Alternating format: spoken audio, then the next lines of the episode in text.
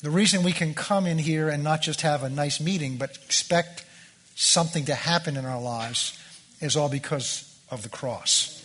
It begins with the cross and it ends with the cross. There's more after the cross, but we can never forget the cross. And that's what Paul said. I don't want anybody to come away with any impression of me. It's Jesus Christ and Him crucified. He says, I was with you in weakness and fear and much trembling, and my speech and my preaching, listen to this, we're not with persuasion of words of human wisdom, but in the demonstration of the power and of the Spirit. Romans 1.16 says, Do not be ashamed of the gospel. Paul said, I'm not ashamed of the gospel, for it is the power of God unto salvation. And I just felt led to share those two verses with you because this word, this gospel, is the power of God for salvation. Salvation doesn't just mean not going to hell and getting into heaven. It word means wholeness. It means God's complete changing your life, bringing you into conformity with who Christ is. That's God's will for your life. And the process is by receiving the word and then, of course, acting on the word. But I'm reading this to you and sharing with you because what we're going to hear tonight has the potential from God's side of completely changing your life. God does not want to leave you where you are. Unless you're satisfied with where you are, God doesn't want to leave you where you are. And this, this material that we're learning about renewing the mind is, is a process that God has ordained from His Word because the Bible says that we're changed or we're transformed by the renewing of our mind. And we saw in the beginning as a study that when we went through scriptures, and we didn't go through by any, any means all of them we could have gone through, of what God has done for us when we came to Christ. Just read through the first chapter of Ephesians if you just want to get a sampling of it.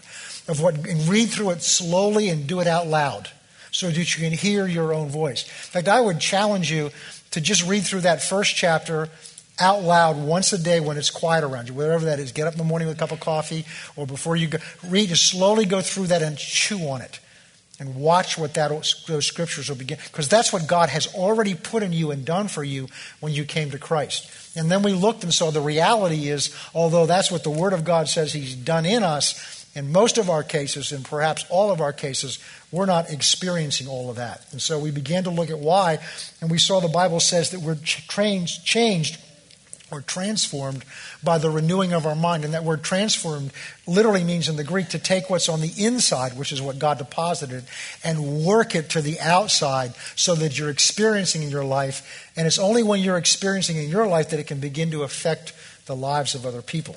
So, this is the power of God to do that. The power of God to do that. So, we've been talking about renewing your mind, and we're not going to go back over the material that we've covered so far. But we did begin to talk about the last several times, and of course, last week Lafayette Scales was here, so there's been a, a break in between. We began to talk about what it means to renew your mind, and we talked about what that process basically means is learning to think in different terms.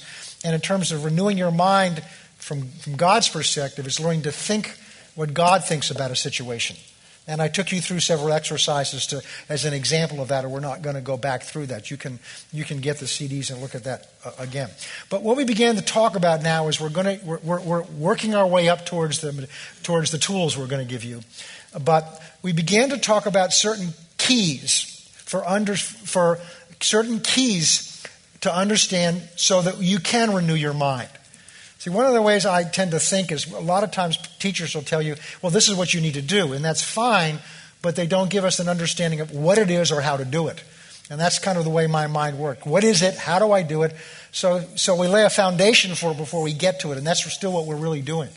And so we began to look at some of these keys, principles, it's really all they are, that, that will help you in the process of applying these tools to your life. And the first thing we saw was that you had to decide that the Word of God is the authority in your life. It can't be one of several authorities, it has to be the authority in your life. And, the, and the, one of the reasons, there's a number of reasons why that's important, but for what we're learning, the reason why that's so important is we're going to use the Word of God to renew our minds.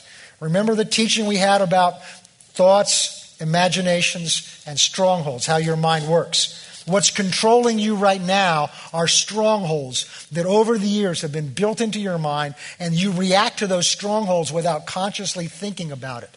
And what we're going to learn to do is how to replace those bad strongholds and old strongholds with new strongholds that are based on the Word of God. And the reason we spend all the time going through how that works is because we learned that the strongholds made up of images. We learned that images are important to understand because images are what influence you. Your emotions come from images that you have. Our mind works in terms of images. And, and, and those images, we have to understand, only exist in our mind. And that's going to be very important for us. But then we learned that those images are made up of a series of thoughts that are connected together with our mind to form an image. And it's kind of like the dots in a picture that form an image, but that's made up of a series of dots. So the process we're going to learn is the way you replace the stronghold is replace it by establishing new images. The way you establish new images is by sowing new thoughts or new dots in your mind to create the new ones. So we're going to deal with it at the thought level. All right. So these keys or these principles are for to help us in that process of doing it.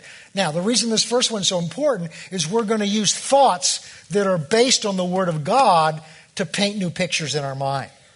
And if the Word of God does not have authority in your life, then it's going to be a much slower process because if the Word is an authority in your life and you have an old stronghold that, hey, I'm never going to amount to anything, I always fail, and you begin to get new thoughts put into your mind based on what God says, and you see this Word as an authority in your life, those words are going to have a greater weight in your mind than if you're very casual about the Word of God. So we looked at that principle. Then the second principle, which is what we were kind of in the middle of, which is key for doing it, is, is in order to renew your mind, you've got to get a hold of it. You've got to get control of it.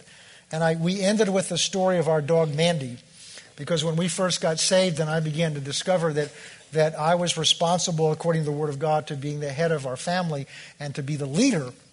And I went to God and said, All right, Father, you know, what do I got to do? And He said, You got to start with a dog. Uh, I said, Start with the dog. He says, Yes, because the dog's the least one in your family. And when the dog's out of control, you don't stand a chance of getting anything else in order. How can you be establishing order in your family, biblical order in your family, when the dog's out of control? You can't even let it out of the house because out of fear the dog's going to run away and you won't get it back.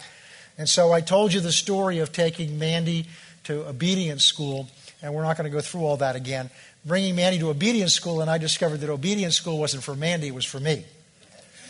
And that in this obedience class, and I was told by the instructor it's not at all uncommon, uh, I was one of only a few males there. It was primarily mothers who, with large dogs that were out of control, and the owner said typically what happens is uh, the family will buy a pet, a dog that either grows up or they buy a large dog and discover they can't control Fido.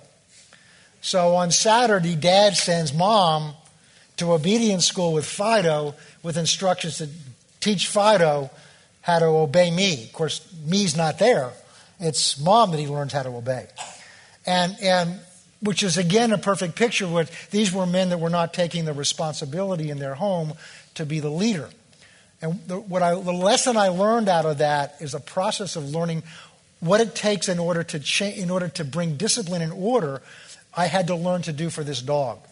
And so there were certain basic principles that I had to learn, but the key was I had to practice those every day. The, the, the instructions were you've got to go through these exercises with her twice a day. So I'd get up in the morning before I wanted to get up, and on cold days, we tag, Mandy and I would go outside in this cold weather, and we would go through these paces. But by the time we finished that six weeks course I told you at the end last week, I could take Mandy outside, tell her to sit, and there's a cat, Daffy, across the street that would come and just walk around Mandy, and Mandy would sit there until I either released her or didn't release her, and I wouldn't tell you whether I released her or not. But my point is, she was now so, in six weeks, she was so well disciplined that she, I could take her outside because I knew she would respond to my words. The result is she had greater freedom. We'd have to keep her a prisoner in the house. We could take her outside. I could even let her go out in the yard because if I called her, I knew she was going to come back. And so that's also true in our lives, you know. When God knows that we'll do what He says, He can give us greater freedom in some areas. Some of you are like, why hasn't this happened in my life? Well, maybe God knows that if He brought you into this situation, that you would have difficulty controlling yourself, and therefore God would be in danger of losing His fellowship with you. And God would rather have you than the freedom that He wants you to have. But if we'll learn to do what he says, if we'll learn to just trust his word and do what he says, he'll give you tremendous freedom. Tremendous because he knows it's not going to hurt you or it's not going to harm you. So that's what we were learning last week. Now, there's some other principles here because this is, of all these principles, I think this is the most, perhaps the most important one to understand because it's, it's, it's the one that, unless you understand this, above all, you're going to struggle. Because most of us, if we're told to get control of our mind, we're going to say, I'm not sure I can do that. And so that's why we're going through some of these principles. All right. Now, so you, the point here with Mandy is you can get control of it no matter how far out of control it is. And I told you the one part of this process of, of, of getting, uh, taking Mandy to obedience school is that uh, one of the first things this instructor said is, I can train any dog to obey me. And I'm saying, you haven't met my father in law's dog. This dog, when my, my wife is the oldest of two girls, and they were about a year apart, and, and two years apart, and they got married one year after each other. So my, my father in law's household went from having two girls at home to an empty nest in two years. And, and he decided that he needed something else, so he bought a dog, Peppy, which was a full size poodle. And Peppy became the most spoiled animal I've ever seen because he just, this was a replacement for his daughters. And so Peppy ran the house. Whatever Peppy wanted to do, Peppy got to do. And, and Peppy, by this time, was, I don't know, eight or nine years old. And you know the old adage you can't teach an old dog new tricks. That's what, see, this is another example of renewing your mind because I just swallowed that because that's what you've always heard, you know, kind of over in the world's way of thinking things. So it means there's nothing you can do about it. So, you know, once you're past a certain age, forget it trying to control your mind, you know, because you've been doing this for too long. And that's why I'm spending time going over this because that's not true. And so, so I went to him and I said, he, he said, so at the break I went and said, oh, you, you haven't met my father in law's dog. I mean, this dog is spoiled rotten. And he said, I don't care. He said, I can train any dog. An older dog takes longer, but it can be done. So, in the same way, an older mind may take longer, but it can be done. And if you don't begin to do it, it's never going to happen. All right, so let's look some more of this. We're still talking about getting control of your mind. So the next thing under this, first thing to understand is it is possible to get control of your mind. Because if you don't believe that, you're only going to give a half hearted try. Second thing about this is it is, and this is a word, I don't like this word, but it's, but it's, a, it's a biblical word. It takes discipline. God works with different people different ways. And one of the ways he works with me is, is a, a, particular word will just suddenly seem to have meaning to me. It just kind of, I've noticed it more on a page, and it's a word that kind of rolls around inside of me. And a few months ago is the word understanding. And it was, I know what God was showing me is how important it is for me to be able to help give you and even myself understanding of what God says and saying. Because when we have understanding, we can apply it. Well, the next word that began to roll around on me is, is this word discipline. And it's, but it's a biblical word because the word disciple is based on it. It's not a dirty word. It's, there's freedom in discipline. Just like there was freedom for Mandy in, in discipline. The only part of us that doesn't like discipline is our flesh. And that's the part that needs to be disciplined. The word discipline means to train. And to train means to make it do something it doesn't want to do on its own. To make it do something because you tell it to do it, not do what it tells you to do. As we've talked about before, a good example of training is when you go into the military, they don't just give you a rifle and send you out in the field because you're dangerous. They make you go to a place called, I don't know if it's still called that, boot camp or basic training. Basic, that's not basic teaching, it's basic training because they want you to understand that the world's just changed for you. No longer can you get up when you want to get up. No longer can you wear your hair the way you want to wear your hair. No longer can you eat what you want to eat. No longer can do, in fact, you don't really belong to yourself anymore. And you go through this process of shock and realize that, and different people respond to that differently, but you all come out the end knowing you've got to do what the drill sergeant tells you to do. And there's freedom in that because now they can trust you out in the field. In the same way, God will discipline us if we will allow Him. And if you will not allow Him to discipline you, then there are places He cannot send you and situations He cannot put you into that He wants to because He knows you're not trained enough to handle it, and the situation will hurt you instead of you doing His will in that situation. So, discipline is a matter of learning to basically get what you want under control of the one who's directing you. All right. So, it, here's another dirty word it takes work. There's no shortcut to this. But then there was no shortcut to getting where you are. That didn't happen overnight. You didn't get where you are in the state of your mind because you, you, you ate a piece of chocolate you shouldn't eat or you watched a show you shouldn't have watched. It's a period of time of not controlling your mind. And if you don't, if you don't control it, it will control you. One of you is going to win. And this process is a constant process. You'll, you'll never completely master it, at least I don't think so. But what will happen is you'll make progress. And we'll talk more about that in a minute. Now, here's a good example because it can come down to little things. I used to, and still from time to time, have this challenge, and I'm sure I'm maybe the only one in here that does. I'll get up early in the morning, get my cup of coffee, and open my Bible, and I'll sit down and read my Bible, and I'll read, let's say, 1 Corinthians chapter 3, verse 1. And I, brethren, could not speak to you as spiritual men, people, but as carnal, and what is it I got to do today? Let's see. Oh, yeah, I need to call so and so. I better go write that down so I don't forget. And then my mind comes back over here. Or I've gone down through 12 verses and I don't remember anything I just read. Am I the only one that's ever done that? I used to notice an amazing thing when I was practicing law because I had to be there uh, uh, early for things. I would sometimes get up, at, usually get up at 5 in the morning. And, and when I first started doing that, um, my, my body would scream at me. First of all, tell me you're going to die. But you know what? I'm still here. And then if that, if that didn't work, it would tell me, well, you're going to waste your time because you're half asleep. You're not going to get anything out of this anyway. You might as well get another hour's sleep.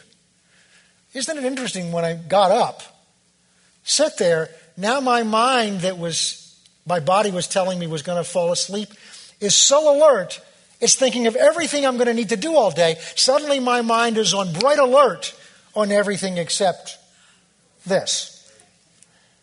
Here's the key your flesh lies to you. Your flesh will lie to you. It's like a spoiled child trying to get its way. When you make, start to make it do something it doesn't want to do, it'll give you whatever reason it thinks it can convince you of giving into. And so, so one of the things I had to learn to do, and, and uh, as I'm preparing for tonight, I realize I've got to come back to this because I've been struggling with this again, is to make my mind come back. So here's one way to do it. And I, brethren, could not speak to you as spiritual people, but as carnal babes in Christ. I found. I, my brethren, could, and what I would determine is I'm not going past that verse. I'm not going past that verse until I've read it and understand what it says. That's telling my mind if I got to sit here for the next hour and go over that verse, because your mind doesn't like to do that. A mind that's not disciplined doesn't like to stay focused on anything. In fact, one of the signs of immaturity in a, in a, a, of a child, of childishness, the child that needs to grow up, is they have trouble focusing. They can't keep their mind on the same thing for very long. So you, especially something they don't want to do. So you send them to their room to clean their room, and you go in a half an hour later to check, and they're playing with something that they found in the corner when they were cleaning it up. They're not purposely being disobedient. They got easily distracted from what you told them to do because they really didn't want to do that. And that's the process of your mind. So, what you've got to do is take charge of that and set some ground rules which is that we are going to read, the talk, and I would talk to myself, no, we're going to stay here till we've read this verse and it's going to sink in. It doesn't mean you've got to master it, but I'm going to at least read it and it's going to get in me. And when you start determining to do that, your mind will fall in line with it. Your mind will fall in line with it. You have to get tough with your mind. We're talking about getting it under control. You have to get tough with your mind because otherwise, your mind, if you really can see it like Mandy, like a dog that's out of control, or an animal that's out of control, or, or a spoiled child that's out of control. And then you've just got to. Now, of course, if you've never gotten your children under control, it's going to be hard to get your mind under control. But you've got to start somewhere with something. This is why Paul says in 1 Corinthians chapter 9, verse 27, to me, some of the most chilling, chilling is not the right word, some of the most difficult verses for me is Paul says that I keep my body under. Actually, he says, I buffet my body. And that word in the Greek actually refers to um, a leather mitten that a boxer would put on that had little pieces of, of metal or rock embedded in it. And what the, what the boxer would do is, in order to train, punch himself in the face. Because what he was trying to do is toughen his skin up and his muscles up. Because the, one of the worst things that can happen to a boxer, he can be strong, but if those punches of his adversary are causing his face to swell up, his eyes will begin to close, and now he can't see. And if he can't see, he can have, be the best boxer in the world, and he's not going to be able to hit his opponent. So, in order to toughen themselves so that their opponent couldn't cause their eyes to swell, they would literally do that to themselves to toughen their own skin up. That's what that word means, buffet. It, it, it means, it doesn't mean buffet. It means to purposely put yourself under discipline. And he said, Lest after having preached to others, I myself should be the word in King James says a castaway. It means to be disqualified. What it means is to not pass the test, to not measure up. And so, so Paul says, I had to keep myself under discipline so that I didn't lose control of myself. And so that's what this is all about. So you have to get tough with yourself. And you can't let your feelings govern you. All right, now, this is only going to happen because you decide to do this at all costs. And let me give an example of that. And this is a matter of developing what I call internal discipline, where you tell yourself something, or internal integrity, where you tell yourself the truth. So when you tell yourself, this is what I'm going to do, you hold yourself as accountable as somebody else would if you told them what you were going to do. Because we lie to ourselves a lot. We make vows and commitments to ourselves we break all the time. And the problem is, every time you do that, you lower your own value of your own word to yourself. Because there's one person that always hears what you say, aside from God, and that's you. And you watch whether you do what you say. So when you've made a commitment to do something and then you start making excuses, down inside you know that. And so you stop trusting yourself. Now we do that with other people, but we can do that. We do that with ourselves more than anything else, more than anyone else. But you can gain it back you can learn to trust yourself, but it really starts by drawing a line in the sand and saying, from this point on, I'm going to be honest with myself. Therefore, I'm not going to make a commitment if I don't fully intend to do with it. So, with what we're talking about, this works if you only if you really make a commitment. I'm going to get my mind under control at all costs. And here's an example of that, of what I had to do to do that. And I'd love to tell you I mastered this, but I haven't. I'm get, you know, I get there and then you get distracted and you slip back. See, I said you in the beginning, this is a process. It's a lifelong process. And it's like anything else. You'll have times when you're making great progress, and then pressures of life will come in on you. And under the pressures of life, we tend to slip back into the old habits. And then you realize, oh my goodness, I've, I've let go of control again. Don't condemn yourself. I'll talk more about that later. Just pick up and go back at it again. And again, we'll talk about that later. So, so you've got to make your, the point is this You've got to decide to make your mind serve you. Remember, your mind is a tool. Remember, we went through this chart of how your mind fits into you? That your mind is a tool to help you carry out the, the leading of the Spirit of God. The, the, in this, the Word of God is also one of those leadings. So your mind is a tool that it's like the engine of your car. That engine's not your car, but the engine's there to enable you to take your car to church or to home or wherever else you want to go.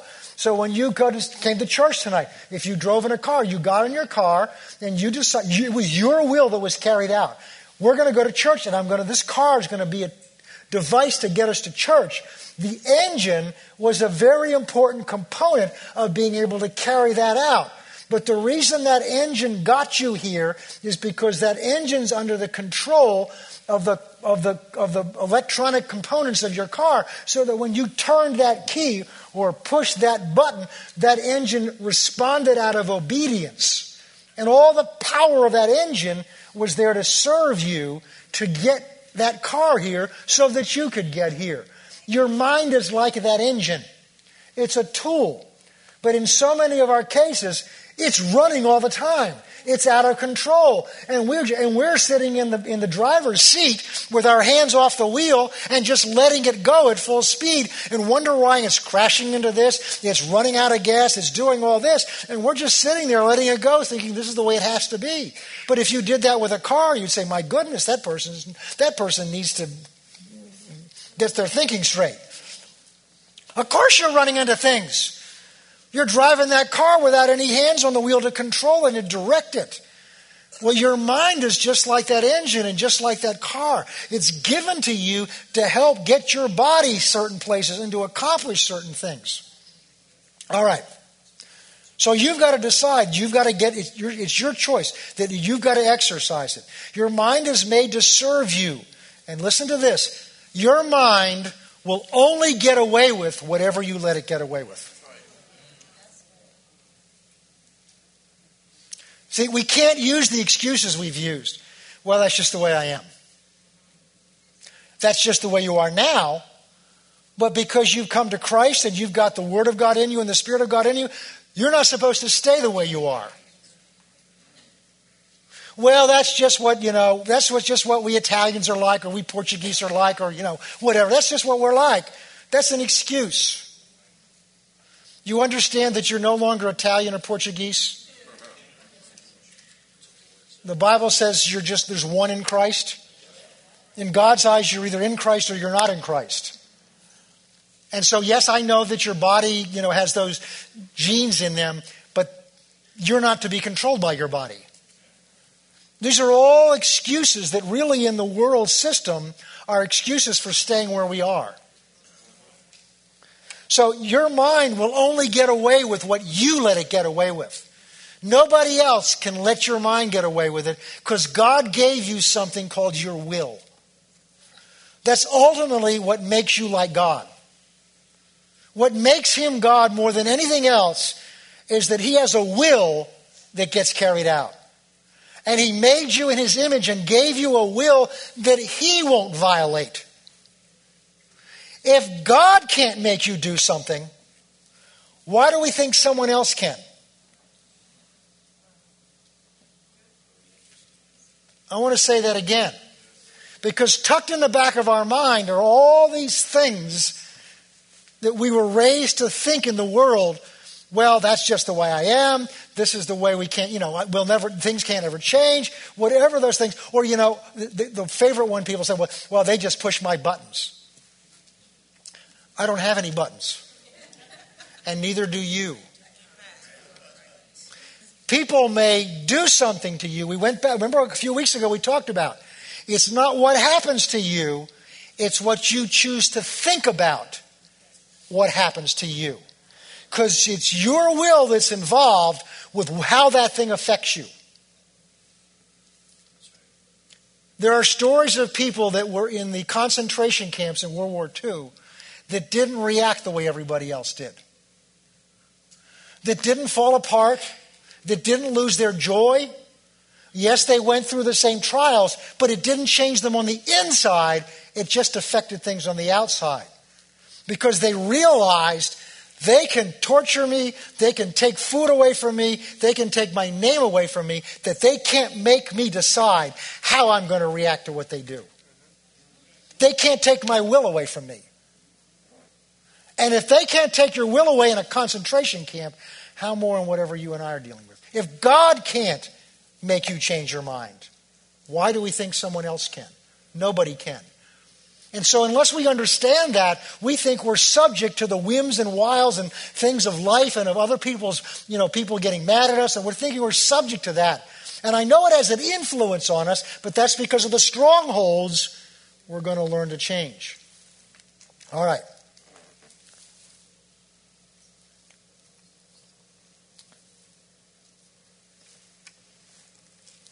Now, let me give an example of this. It's an old example, but it just it's still real to me every time I think of it. Years ago, when I was in a, when I was um, uh, in a different ministry, uh, I traveled a lot, or we traveled a lot, and we did Bible studies in different parts of New England. And there were times we get home at one in the morning, and we were living in, in a very rural area on, on about was it 12, 20 acres of land and beautiful old farmhouse we were renting, and uh, but it was old, and and and um, we'd come home at night, and and and uh, and I had what I had to do was I had to write the mileage down in order when I did my taxes to be able to do whatever I was supposed to do with it, and I had to write it down in a little book every time I'd driven to write write that down, and I was not disciplined about that. So I'd come to the end of the week or so, and where did we go? My goodness. You know, when I go back and try to backtrack and figure it out. And that's about the time I was preparing this course. And, and excuse me, no, I was preparing another course like this. And so, um, and I realized I've, uh, the, the problem is it's a simple little thing, but I'm not disciplined myself enough to make myself write it down. So here's what I did I drew, made a rule for myself, which, which that from now on, if I don't write that mileage down when I get home, the very first time I remember it, I'm going to go out and write it down. Now, when you make a draw a line with your mind, it will test you. This is just like a child. Your mind out of control is exactly like a two year old that's not disciplined. Reacts exactly the same way. I don't care how educated you are, how sophisticated you are, it's a spoiled brat. And it will try to control you if you don't control it. And I say that because once I made that decision, it was either that night or the next night. I think it was several nights later because I think I was pretty good the first couple of nights. But we'd been somewhere two hours away. And we got home, and we lived way out in the country at that time. We got home in a snowstorm. I mean, a, a snowstorm. And we pulled into the driveway, parked the car. Um, we're tired. Anita was asleep, so we got to wake her up and get upstairs. We get upstairs, and you know, and we get into the nice warm bed. Now the floor in that bedroom was linoleum, and it was about 10 degrees outside. I'm nice and cozy in that bed, just about to go to sleep. And I remember I didn't write down the miles. Well, I'll do it in the morning. Then I remembered the vow I made to myself. Now I've got a choice to make. And the problem is, I'm making this choice under the warm covers with my pajamas on. And it's really hard to go back and remember why I was so determined to do that when I made that vow or that, that, that, that decision. But I've got a choice to make. And here's what I remembered I remembered what was at stake with what I did right then. Because if I chose to violate my own rule, then I had just made a further step, a step to be further undisciplined than I already was. I was taking a step backwards. There was something at stake in this choice. And every decision you make has something at stake. But we make so many of them and we're not aware or thinking through what the choice is in that decision that we're making, what the effect of that decision is. So I'm lying there thinking, you're either going to throw this whole thing out or you're going to do it. So I made myself uh, get out of the bed. And I looked at Anita, and she was asleep and looked so warm and comfortable. And I put my bare feet on that cold floor. And I went over and I found some shoes and put them on. And I think I probably put some jeans on over my pajamas and I put a coat on. And I went outside and the snow was already above my boots, so it's in my boots. And I go over there and open, I'm mad. I'll open the door and I get in there. I don't have the keys. i got to get back to the keys. You get the keys, turn it on, because to read the mileage, get that stupid thing out, write that mileage down, put it back in there, turn the car off, close the door, come back instairs, go upstairs, get back in the bed, and go to sleep. I never forgot to write the mileage down again. um, now, listen, it's important. It doesn't take much to get your mind under control once you've determined to do it. The test is always going to come, as it is with a small child, is who's going to rule here. Every child needs to come to that realization that they're not in charge. It's one of the most important lessons a child has to learn in order to grow up and succeed in life is they can't do everything they want to do. Because if they don't learn that in home, they're going to discover it out on the highway. They're going to discover it somewhere where the consequences of trying to do what they want to do are much more serious than they are at home. That's more obvious, but even within ourselves, when we let ourselves get away with things, there are consequences to that because the more you learn to let yourself get away with, the easier it is to move that line. That's why Paul says, I keep my body under. That's why Paul says, I do this lest having preached the gospel to others, I could end up disqualified. Why? Because he knew himself that if he didn't keep himself under control and he kept compromising and giving in and bending the rules and compromising, he would someday end up way over here giving into something he never intended to give into. See, people that get in trouble almost always never intended to do that. Just like Eve didn't intend to get evicted from the garden. Satan didn't come in and say, Hey, I got a great deal for you. You don't need to live here. Let's get kicked out. No, he promised her something more. And by simply not doing what God said, she began to move the other direction. And if you really want to see that process, it's in James chapter 1 when he talks about giving into your desires. Doesn't mean desires are wrong as long as you're in control of them and they're not in control of you. Now, here's the point here it didn't take three years to learn to do this. By getting myself out of bed, especially under those circumstances, and making myself do what I was screaming in my flesh to not do, I taught myself a lesson that I meant what I said. See, we have this idea that, you know, and I'll talk about that in a minute, that your, your, that your mind is who you are. Your mind's not who you are.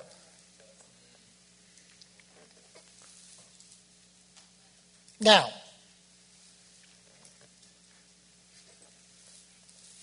you're going to have failures. You're going to forget, you're going to miss, but there's a point when you think of it and you realize what's at stake. And that's the critical point of decision. And that, but my point here again, if you'll just hold yourself to that standard a few times, you'll gain control. It doesn't take much to get. When we established it, when I began to realize that I needed to establish some order in, in our family, you know, I, I, went to God about how do I do this? And the Lord said to me, You don't need a bunch of rules. I don't know, like three or four rules, household rules. But I wrote them down I posted them on the refrigerator so everybody could see them, and I explained what they were, and I explained the consequences of violating them. And they were simple rules. But if I could get to everybody to obey those rules, then they'd put themselves under subjection to rules. And if they're subjection to one rule, they're able now to be under subjection to all the rules. So the whole reason I'm going through this is it's not that hard. You don't have to, you know, get everything under control in your life, just get one thing under control. Just get one area of your life, and the mind is a good one to start with. All right. Okay, and your mind, just the same principles that I learned in dog obedience school, or my obedience school, is what it took to learn to get my mind under control. Next part of this, we're still talking about getting your mind under control, and I kind of already led into this. This is so important to understand. You are not your mind. You are not your mind. Here's why that's important. Because if you think you're your mind, you're the one that's supposed to be in charge. But if you see your mind as a tool, then you can have a will that's different than your mind's will. Again, your mind is like the engine in your car. It's there to serve you. It's there to help carry out what you decide what needs to be done. There's a difference between your mind and your will. And we went over that in an earlier lesson. You've been given your mind with the responsibility and the authority to control what it thinks. The goal of getting your mind under control is to eventually have it captivated by the Word of God. That's possible because I'll show you in the Scriptures. You can have your mind so submitted to the Word of God that your first reaction is whatever the Word of God says. You don't even think about it. The Word becomes a stronghold to the point that if something comes to you, a thought or an idea or an opportunity comes to you that's contrary to this Word, it's foreign to you. Remember, I told you in the beginning that your mind is like a gate? It controls what gets inside inside of you and what comes out. That if you hear something or see something that your mind doesn't agree with, it won't get inside. Well, that works to the positive. That when your mind is now renewed, when this word becomes a stronghold in your mind, then anything that's contrary to the word won't get in you. And that's the place we need to come to because as we are more and more living in a world that's hostile to us, more and more living in a world that doesn't believe what we believe and, and, is going, and, and, and sees our fundamental beliefs as, as radical, as, as, as wrong, or as irrelevant, we're going to be challenged more and more by the things we used to look at as authority. They're going to challenge us more and more. And so this word has got to become more and more of a stronghold and established in our minds so we're not easily moved away from the things that we believe. There's so many things in Paul's writing to prepare for the last days so that we're not easily moved off of what we know the truth is. So you can know what the truth is and still be moved off of it because that truth is not as strong in your mind as the other influences in your life. So important what Lafayette said when he was here. Such a, such a graphic illustration. If all we do is come to church, and that's good, we should come to church. If all we do is come to church on, on Sunday morning, and since you guys are here on Tuesday, Wednesday night, on Wednesday night, that's basically three hours, three and a half hours that God has, if that's all we do, of God to put things into us. Assuming as he said, we're here on time, and assuming we're fully attentive and not fighting trying to stay awake. I'm not looking at anybody.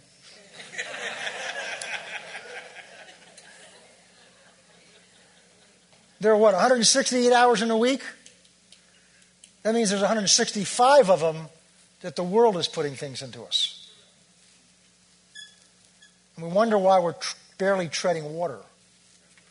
And that's where we are now. Imagine if the water we're treading now becomes a tidal wave. Jesus walked on water. Whether it was calm or it was a tidal wave didn't affect him because his life was not based on what was going on around him. His mind was so, so full of the Word of God. That Word of God was such a part of him that whatever happened around him didn't move him.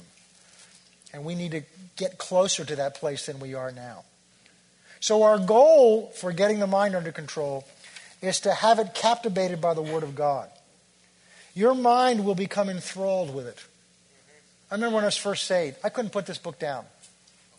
I come home from work, and I mean, I was working in this large law firm in Boston. I would come home exhausted. You know, I'd been using my mind all day. I'd come home. You know, we had time with the kids, put them to bed. You know, time with my wife. She'd go to bed, and by the time she, they all go to bed, it's maybe 10 o'clock or something like that. And as much as I love them, at that point, I almost couldn't wait for everybody to go to bed because now I can sit with my Bible quietly. And I get reading it and reading it and devouring it and devouring it and devouring it. And, devouring it. and I look at my watch. Oh my goodness, it's one o'clock. I've got to put this down. I've got to get some sleep. I've got a big meeting tomorrow. I got, and I have to pull myself away from it. That's when it has you captivated. What's happened to us? That we have to make ourselves read it. It's become a duty to read it. Somehow, this Bible, this word, is not as relevant in our life. And maybe it's because we let so many other things in. I did that because I didn't know anything. And this was life. I was discovering a new, a new, not just a new world, a new realm of existence. It was alive. But you see, the author of this book lives in you. There are books I read sometimes and I wish, boy, I wish I could ask this author a question. I can. And I do. Lord, I don't know what this means, but you're in me. Show this what me means. Or I'll come, you know, like especially on Sundays, I'll say, Lord, I know what this said, but what do you want to say to us? What is it you want to say to us? I can put messages together, but what do you want to say to us? It's a living word. So the goal is to get your mind captivated of it. And the point where your mind starts working, then your mind starts working for you instead of against you. Because what happens, and you begin to do this, it's a process of slowly turning this thing around of what you've been doing your whole life and you begin to and when you make the choice i'm going to do this at all costs is when you put your foot down and you turn around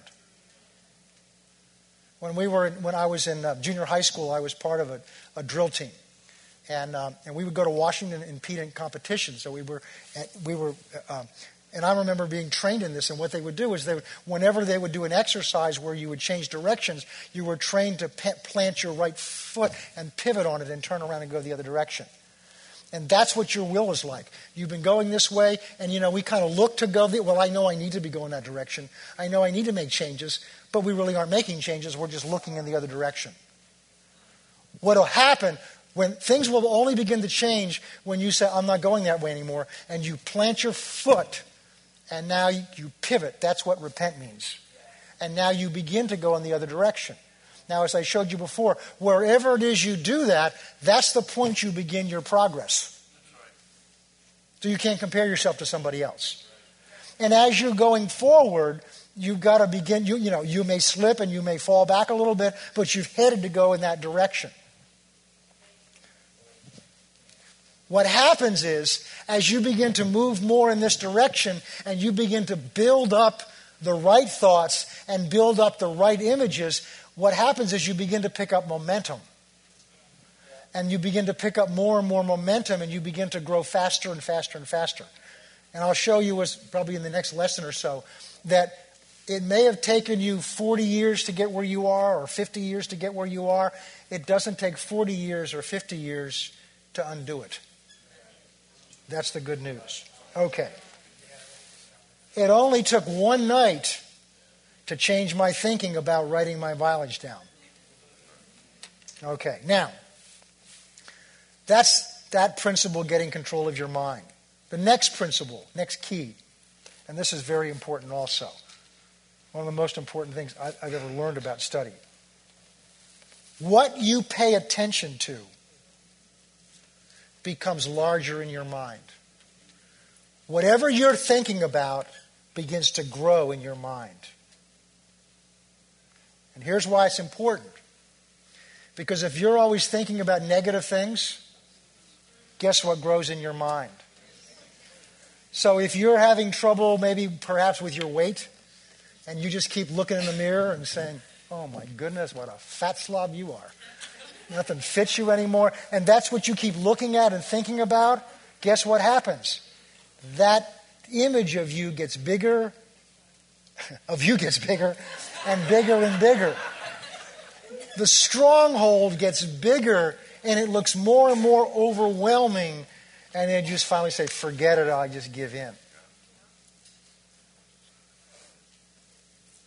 The more you think about something, the bigger that idea gets in your mind. That's really what meditation does, which we'll talk about a little later on.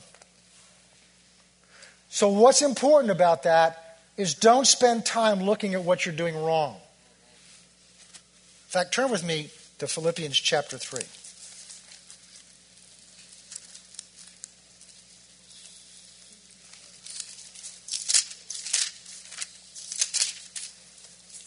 Paul's here talking about a journey that he's on. The journey he talks about in verse 10 is that I may know him and the power of his resurrection and the fellowship or the sharing of his sufferings, being conformed to his death. That means dying to his own, his own pride, his own image of himself, his own, his own personal will, and submitting it to Christ. If by any means I may attain from the resurrection of the dead. Not that I've already attained it or am already perfected, but I press on that, that I may lay hold of that for which Christ Jesus also laid hold of me. Brethren, I do not count myself of having apprehended. In other words, Paul said, same thing we just talked about. I turned around at one point and I've been on a journey. And I'm not there yet. I, because what he's apprehended of me, what he's saved me for, was to come to this place. I'm not there yet. As Paul said he wasn't there yet. And so he says, let me get it exactly right here. I don't count myself to have apprehended or achieved it. But one thing I do, forgetting those things which are behind. Now, Paul had some things to forget.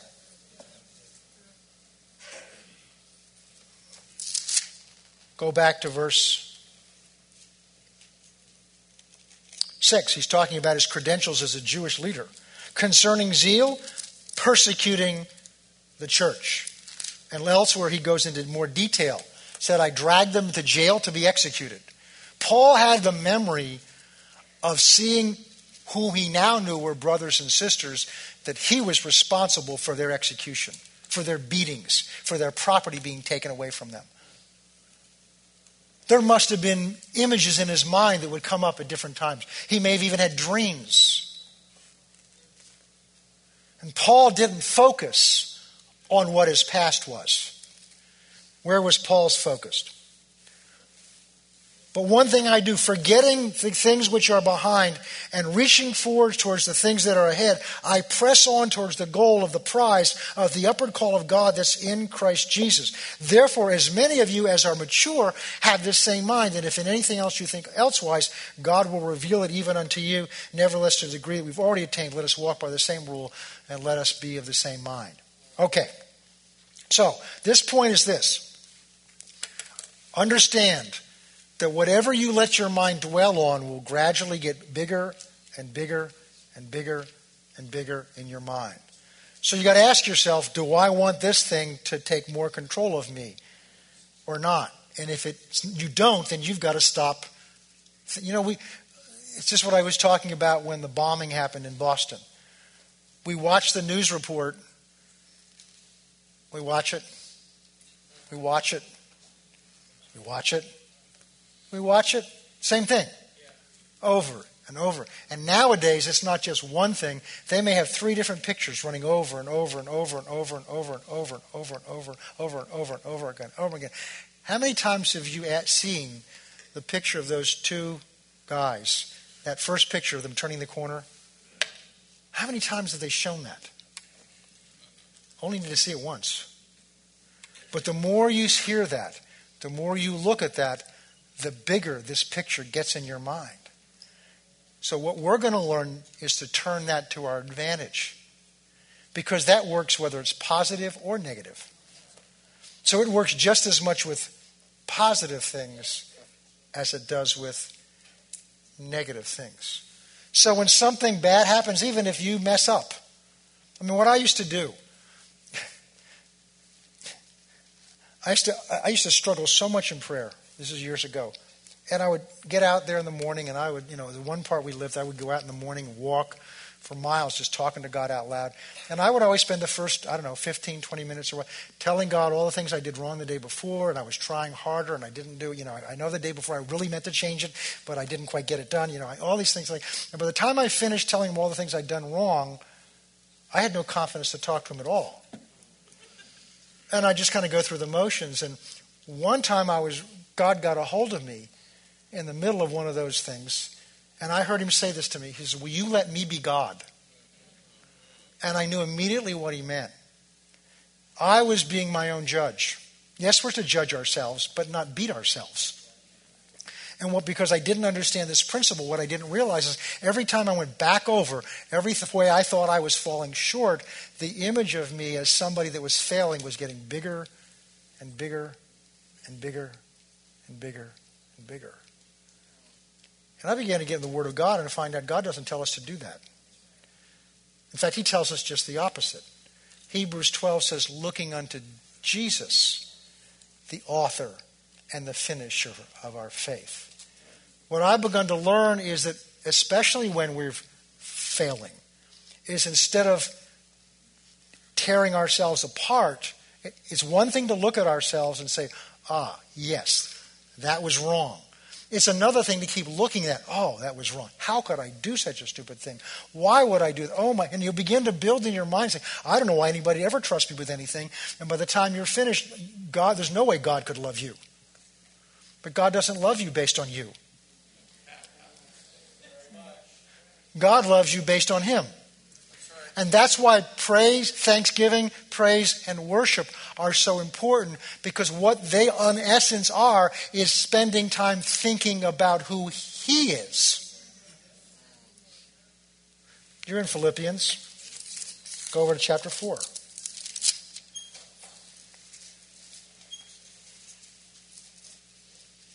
Finally, my brethren, whatever things are true, whatever things are noble, whatever things are just, whatever things are pure, whatever things are lovely, whatever things are of a good report, if there is any virtue or anything praiseworthy, meditate or think on these things. That doesn't mean you can't look at or be aware of something that's not one of those, but these are the kinds of things that our minds should be dwelling on. Why? Because the more you think about something, the bigger it becomes. And what's going to become important to us as you begin the process we're going to learn, you will have mistakes, you will slip, and if you dwell on those slippages and those mistakes, they become bigger in your mind, and your confidence begins to wane and begins to fade. Okay. I'm going to cover the last two quickly and then we'll go on to something else. Next principle, this is so important. This is part of what you need to renew your mind. Your mind cannot think more than one thought at a time. Now, it can think them pretty quickly, but it can't think more than one thought at a time. Let me give you an example of that. If you promise not to go to sleep, I'll have you close your eyes. close your eyes so you're not looking at anybody. And when I say, I'm going to have you, I'm going to, when I say go, I'm going to have you count in your mind quietly backwards from 100. Uh, and I won't let you go too far, so I don't want to embarrass you. Okay? And then when I clap my hands like that, I want you to say your name out loud. Got that? So when I say go, with your eyes closed, you're going to, silently, not out loud, you're going to go 199, 98, like that. Okay? And when I clap my hands, you're going to each say your own name out loud. All right, everybody got that? Ready? Go.